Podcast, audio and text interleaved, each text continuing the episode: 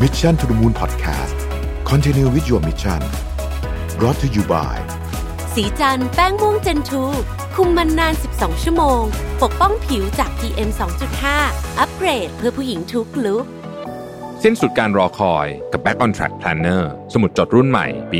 2021 จาก Mission to the Moon ผมอยากชวนทุกท่านกลับมาจดบันทึกชีวิต เปลี่ยนตัวเองให้กลับมาดีที่สุดทำสิ่งนี้ไปพร้อม ๆ กัน Back on Track สู่เส้นทางที่คุณอยากได้ สามารถดูรายละเอียดได้ในเว็บไซต์ของ Mission to the Moon ขอบคุณครับ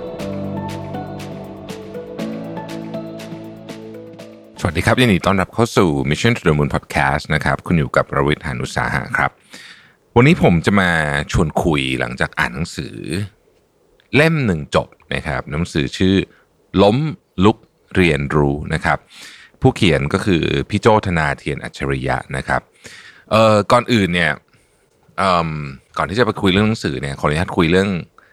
อผู้เขียนนิดหนึ่งนะครับ คือผมกับพี่โจก็รู้จักกันอ่าผ่านหลายหลายเหตุการณ์เนาะก็จริง ๆ เคยเจอกันตามงานพูดบ้างอะไรอย่างเงี้ยนะครับ ผมเป็นนักเรียน ABC นะครับ หลักสูตรที่พี่โจกับพี่ตุ้มหนุ่มเมืองจันจัดนะฮะก็เจอกันในหลากหลายโอกาส แล้วก็ผมก็หลายครั้งเนี่ย ผมเอนิ้วกลมแล้วก็ต้องกวีวุฒิเนี่ยไปปรึกษาเรื่องธุรกิจเรื่องงานอะไรกับพี่โจนะครับ แล้วก็เคยเชิญเชิญพี่โจมาเป็นแขก ในงานเคยสัมภาษณ์นะฮะหลากหลายแง่มุมมากๆนะครับพี่โจก็ช่วยเหลือหลายเรื่องนะครับ ที่ผ่านมาเรื่องงานด้วยเรื่องหลายเรื่องเรื่องงานที่บริษัทด้วยนะครับ แล้วก็เเรื่องงานของที่ผมทำกับเพื่อนๆอะไรเงี้ยมีมีหลากหลายมากนะฮะก็ก็สรุปว่าเป็นเป็นหนึ่งในคนที่ที่ได้มีโอกาสพบเจอกันอยู่ อาจจะไม่ได้บ่อยนะครับ อาจจะแบบสักปีละสักสองสาครั้งอะไรเงี้ยแต่ว่าทุกครั้งที่เจอกับพี่โจเนี่ยมีมีเรื่องประทับใจทุกครั้งนะครับ คือพี่โจเป็นคนที่ต้องบอกว่า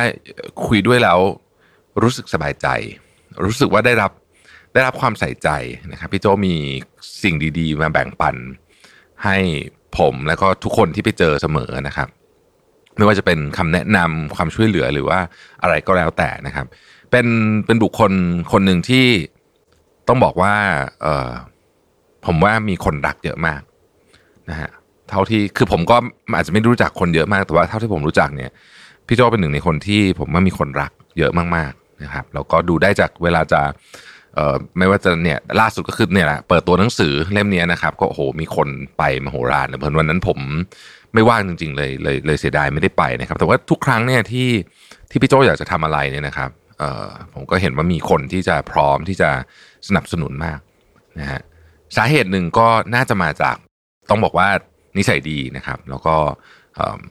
ช่วยเหลือผู้คนมามากมายนะฮะมีจิตที่เป็นกุศลมากๆ ผมว่านะครับ ปัจจุบันพี่โจล่าสุดเนี่ยนะฮะวันที่อัดพอดแคสต์นี่ก็ก็ทราบข่าวว่าพี่โจตอนนี้ลดบทบาทตัวเองจากการเป็น CMO ของธนาคารไทยพาณิชย์เนี่ยปัจจุบันมันก็เป็นที่ปรึกษานะครับ อยากจะพี่โจให้เหตุผลว่าอยากจะลองไปทำอะไรใหม่ๆ เพิ่มเติมบ้างนะครับ อยากจะไปเป็นบอร์ดที่นู่นที่นี่อะไรอย่างเงี้ยนะฮะก็เเห็นแกเขียนอยู่ใน Facebook แล้วก็เห็นมันก่อนให้สัมภาษณ์กับคุณเคนนักครินด้วยนะครับ ก็เป็นกำลังใจให้พี่โจ ได้ทำสิ่งสนุกสนุกๆนะฮะมากขึ้นกว่าเดิมอีกนะครับ หนังสือเล่มนี้เนี่ยต้องบอกว่าพี่โจไม่ได้เขียนหนังสือบ่อยนะฮะเข้าใจว่าเล่มนี้เป็นเล่มที่สองเท่านั้นเองนะครับแต่ว่าพี่โจเขียนใน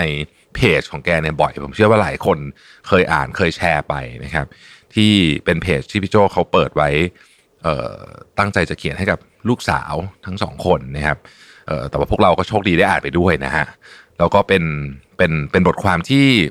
ต้องบอกว่าให้ wisdom มากๆ ผมพูดถึงภาพรวมหนังสือเล่มนี้ก่อนแล้วกันนะหนังสือเล่มนี้เป็นหนังสือแห่ง wisdom wisdom เนี่ยมันแปลเป็นภาษาไทยตรงๆยากเหมือนกันนะมันเป็นมันไม่ใช่ศาสตร์แบบความรู้แบบฟิสิกส์อย่างเงี้ยไม่ใช่ มันเป็นความเข้าใจโลกละกันผมว่าความเข้าใจโลกเข้าใจสิ่งที่เห็นและเป็นไปนะฮะหนังสือเล่มนี้เป็นหนังสือแห่ง wisdom จริง ๆ เลยนะฮะ พี่โจเล่าเรื่องตัวเองด้วยนะครับเล่าเรื่องของคนอื่นที่พี่โจไปเจอมาด้วยนะครับ ไม่ว่าจะเป็นเจ้านายเก่านะครับ เพื่อนนะฮะอออะไรอย่างเงี้ยหรือแม้แต่กระทั่งบุคคลแรนดอมที่ขับรถแล้วก็จะมีเรื่องกันอะไรแบบนี้นะก็เป็น wisdom เหมือนกันนะฮะเป็น wisdom อีกแบบหนึ่งนะครับ ด้วยความที่เป็นคนที่เล่าเรื่องสนุกอยู่แล้วเป็นเป็นเป็นทุนเดิมนะฮะ คือ storytelling นี่เป็นจุดแข็งของพี่โจอยู่แล้วนะครับเอ่อพอมาเขียนเนี่ยมันก็เลยอ่านลื่นมากนะฮะเป็นหนังสือที่แบบ ผมเชื่อว่าคนส่วนใหญ่อ่านรวดเดียวจบอะนะฮะผมก็อ่านรวดเดียวจบนะครับ ก็อ๋อลืมบอกพี่โจกรุณาส่งหนังสือมาให้ผมด้วยนะครับขอบคุณมากพร้อมลายเซ็นนะฮะก็หนังสือเล่มไหนที่มีลายเซ็นของผู้เขียนเนี่ยผมก็จะเก็บไว้เป็นอย่างดีเลยนะฮะในนี้เนี่ยมีหลายเรื่องที่ผมคิดว่าเป็นเอ่อเป็นเรื่องที่ ควรอ่านมากๆนะครับซีรีส์หนึ่งในนี้คือมันมีซีรีส์คือมีหลายบทนะฮะเอ่อคือเรื่องของการว่าใช้พี่พี่โจใช้คำว่าบริหารด้วยตีนก็คือเดินนะเดินบทบทบริหารด้วยกันเดินแต่ว่ามันไม่ใช่แค่แบบเดินดุยดุยดุยไปอย่างนั้นมันมีมันมีวิธีคิดอยู่ในนี้เหมือนกันนะครับ คนที่พี่โจพูดถึงค่อนข้างเยอะในในหนังสือเล่มนี้ก็คือคุณซิกเว่นะฮะคุณซิกเว่เนี่ยเอ่อเอ่อต้องบอกว่าเป็นซูเปอร์สตาร์ CEO คนหนึ่งนะครับในช่วงที่ ที่แกอยู่ที่เมืองไทยนะฮะแล้วก็ทำอะไรผมเชื่อว่าหลายท่านจำได้ ก็คือผมเชื่อว่าคนจำนวนมากพูดถึงชื่อคุณซิกเว่ปุ๊บแล้วนึกหน้าออกเลยนะฮะก็ก็ในเนี้ยจะพูดถึงคุณซิกเว่เยอะแล้วก็แล้วก็ในบท part ที่ผมชอบก็คือเรื่องเรื่องเนี้ยครับ เรื่องการเดิน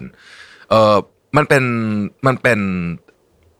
ต้องบอกว่าเป็นปรัชญาของการทำงานอันหนึ่งของผู้บริหารที่ไม่ควรจะนั่งอยู่แต่ในห้องแอร์หรือห้องประชุม แต่ว่าหน้าที่ของผู้บริหารจริง ๆ มันคือการลงไปคอนเน็กกับคู่คน ไม่ว่าจะเป็นลูกน้องของตัวเอง ไม่ว่าจะเป็นคู่ค้าหรือลูกค้านะฮะซึ่งในเนี้ยเขียนไว้ดีมาก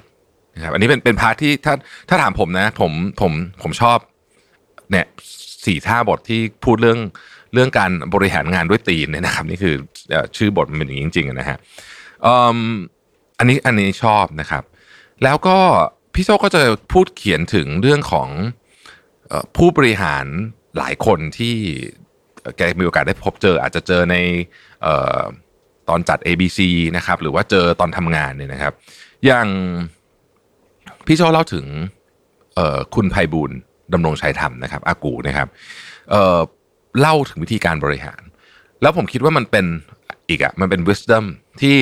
โหจริง ๆ เนี่ย ถ้าคุณจะได้ได้ฟังเรื่องพวกนี้นี่คุณต้องแบบว่า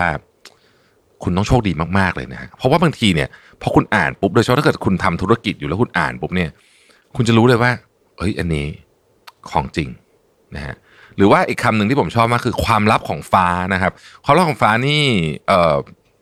เป็นเป็นคำที่เออพี่แรงเอ็มเฟกนะครับเออพูดผมผมจำได้เพราะผมเคยฟังแกบรรยายทีหนึ่งนะครับ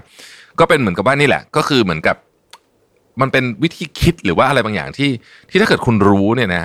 คุณอาจจะเปลี่ยนวิถีทางในการทำธุรกิจของคุณได้เลยทีเดียว หนังสือเล่มนี้ยังมีบทอื่นอีกเต็มไปหมดเลยนะฮะยกตัวอย่างเช่นเเวลาพี่โจพูดถึงอันหนึ่งที่ผมชอบมากก็คือพี่โจพูดว่าที่เด็ดของคุณคืออะไร เออนะพอพอพอมานั่งคิดเรื่องนี้เออ น่าสนใจมากเป็นคือ อันนี้มาจากคุณบุญครีมันผมจะไม่ผิดนะครับ คือทีเด็ดเนี่ยก็คือเออบริษัทคุณเก่งเรื่องอะไร แล้วคุณได้ทุ่มทรัพยากรเนี่ยไปที่นั่นหรือเปล่านะฮะมันมีอยู่หน้าหนึ่งที่ผมต้องบอกว่าขั้นเอาไว้แล้วขออนุญาต ถ้าพี่โจ้ได้มีโอกาสฟังพอดแคสต์ที่ขออนุญาตยืมไปใช้เลยนะคือผมขั้นเอาไว้เลยนะครับบอกว่าไนกี้เนี่ยนะครับเขาเริ่มบริษัทใหม่ๆเนี่ยเขาเขียนเหมือนกับอุดมการมันจะใช้คำว่า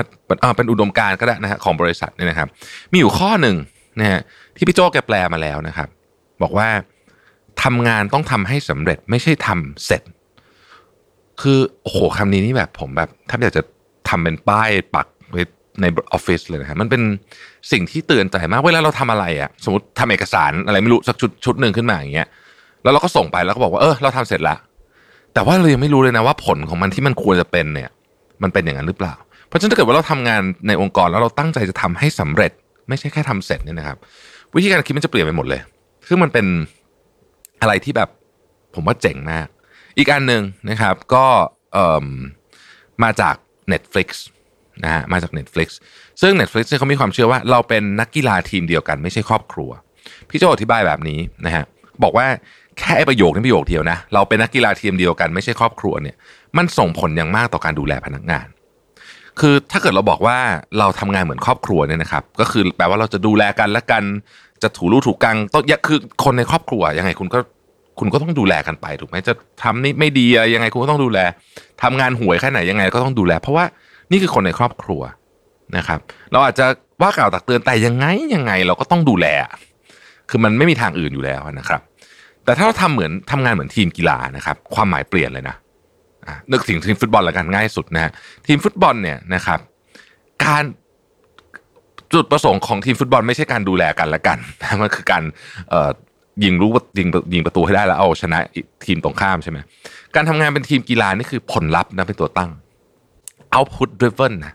ซึ่งเนี่ยเป็นคำพูดที่เราใช้เยอะมาก output driven organization นะฮะใครเล่นไม่ดี ต้องไปนั่งข้างสนามนะฮะใครขาดซ้อมเกเรนะฮะ ต่อให้เป็น star player นะ ก็ไปนั่งข้างสนาม เราเคยเห็นนะฮะเอ่อเอ่อผู้จัดการทีมฟุตบอลหลายคนผมก็ไม่ได้ค่อยได้ดูบอลแต่ว่าอย่างยกตัวอย่างเช่นเฟิร์สเซอร์เล็กซ์เฟอร์กูสันเนี่ยเซอร์เล็กซ์เฟอร์กูสันเนี่ย นักบอลแบบแบบเทพๆมาเลยนะแบบโอ้โหซื้อตัวมาแบบไม่รู้กี่สิบปอนด์กี่สิบล้านปอนด์ตอนนั้นเนี่ยนะเป็นแบบโหดาวมาจากไหนก็ไม่รู้เนี่ยแต่ถ้าเกิดเกเรไม่อยู่ในในระบบของทีมแมนเชสเตอร์ยูไนเต็ดเนี่ย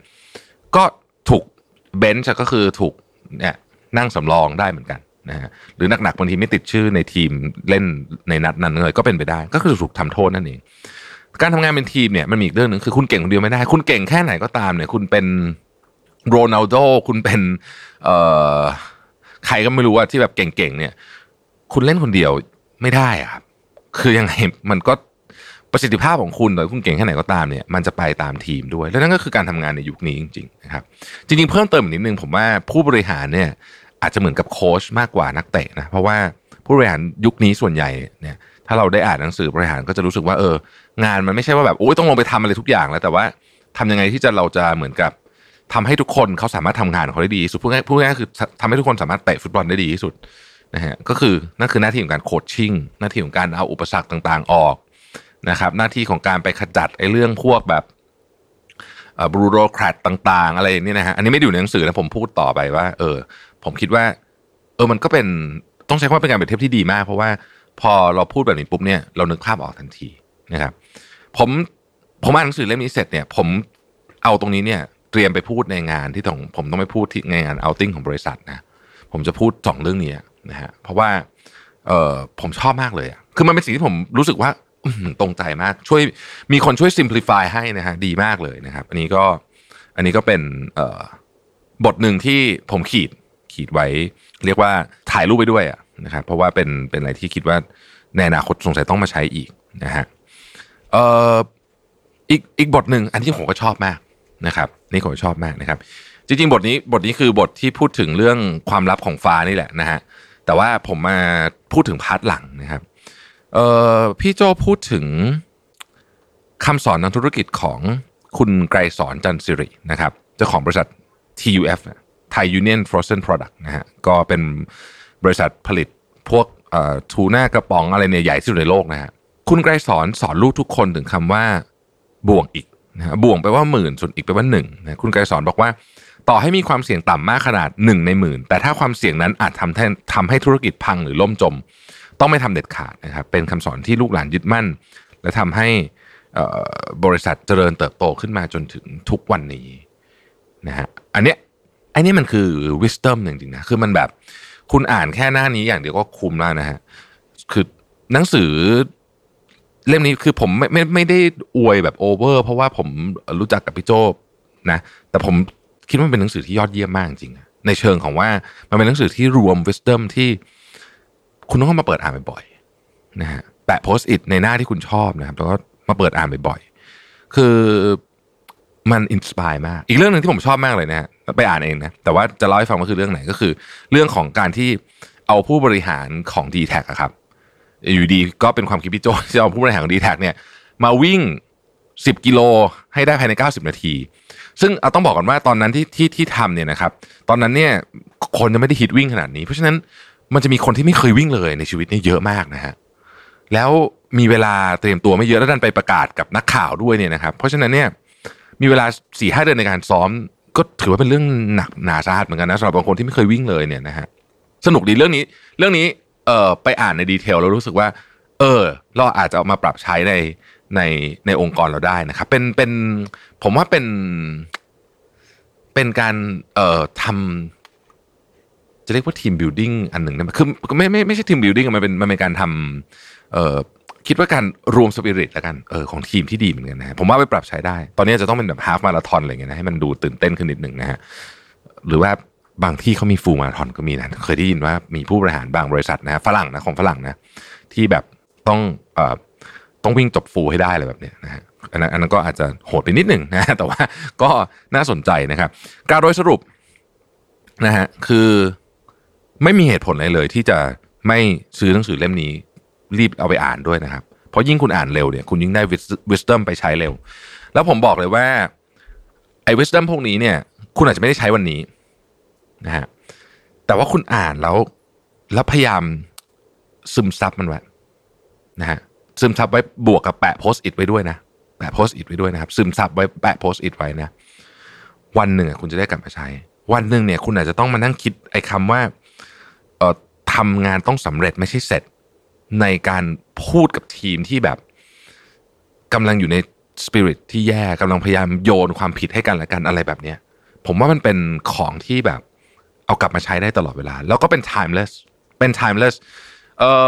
มันอาจจะมีบางบทที่ที่พูดถึงสถานการณ์ปัจจุบันเช่น บทที่พี่โจพูดว่าเออหลังโควิดจะเป็นยังไงอะไรแบบนี้นะครับ ซึ่งซึ่งมันก็คือสถานการณ์ปัจจุบันแต่ว่าส่วนใหญ่ในนี้เนี่ยเป็นเป็น timeless wisdom อีกร้อยปีก็ยังจริงอยู่นะฮะเอ่อขอจบแบบนี้แล้วกัน ว่าผมผมถ้าพี่โจมีโอกาสได้ฟังพอดแคสต์ตอนนี้นะครับ ผมต้องขอขอบคุณพี่โจสำหรับ ความรู้สำหรับความช่วยเหลือสำหรับสิ่งที่ช่วยน้องเอ่อไม่ใช่เฉพาะผม แต่ว่าน้องๆอีกหลายคนนะฮะที่ที่ช่วยให้ทั้งเป็นทั้งความรู้ด้วย ความคิดวิธีคิด บางทีเป็นการตั้งคำถามด้วยนะให้เราไปคิดต่อเองอะไรแบบนี้นะครับ ก็เป็นสิ่งที่เป็นโอกาสที่ดีมาก ๆ ที่ได้มีโอกาสรู้จักกับพี่โจนะครับ ขอบคุณทุกท่านทุกท่านที่ติดตาม Mission to the Moon Podcast นะครับและรีบไปซื้อหนังสือเล่มนี้เลยเชื่อผมนะฮะเราพบกันใหม่พรุ่งนี้นะครับ สวัสดีครับ Mission to the Moon Podcast Continue with your mission Presented by สีจันแป้งม่วงเจนทู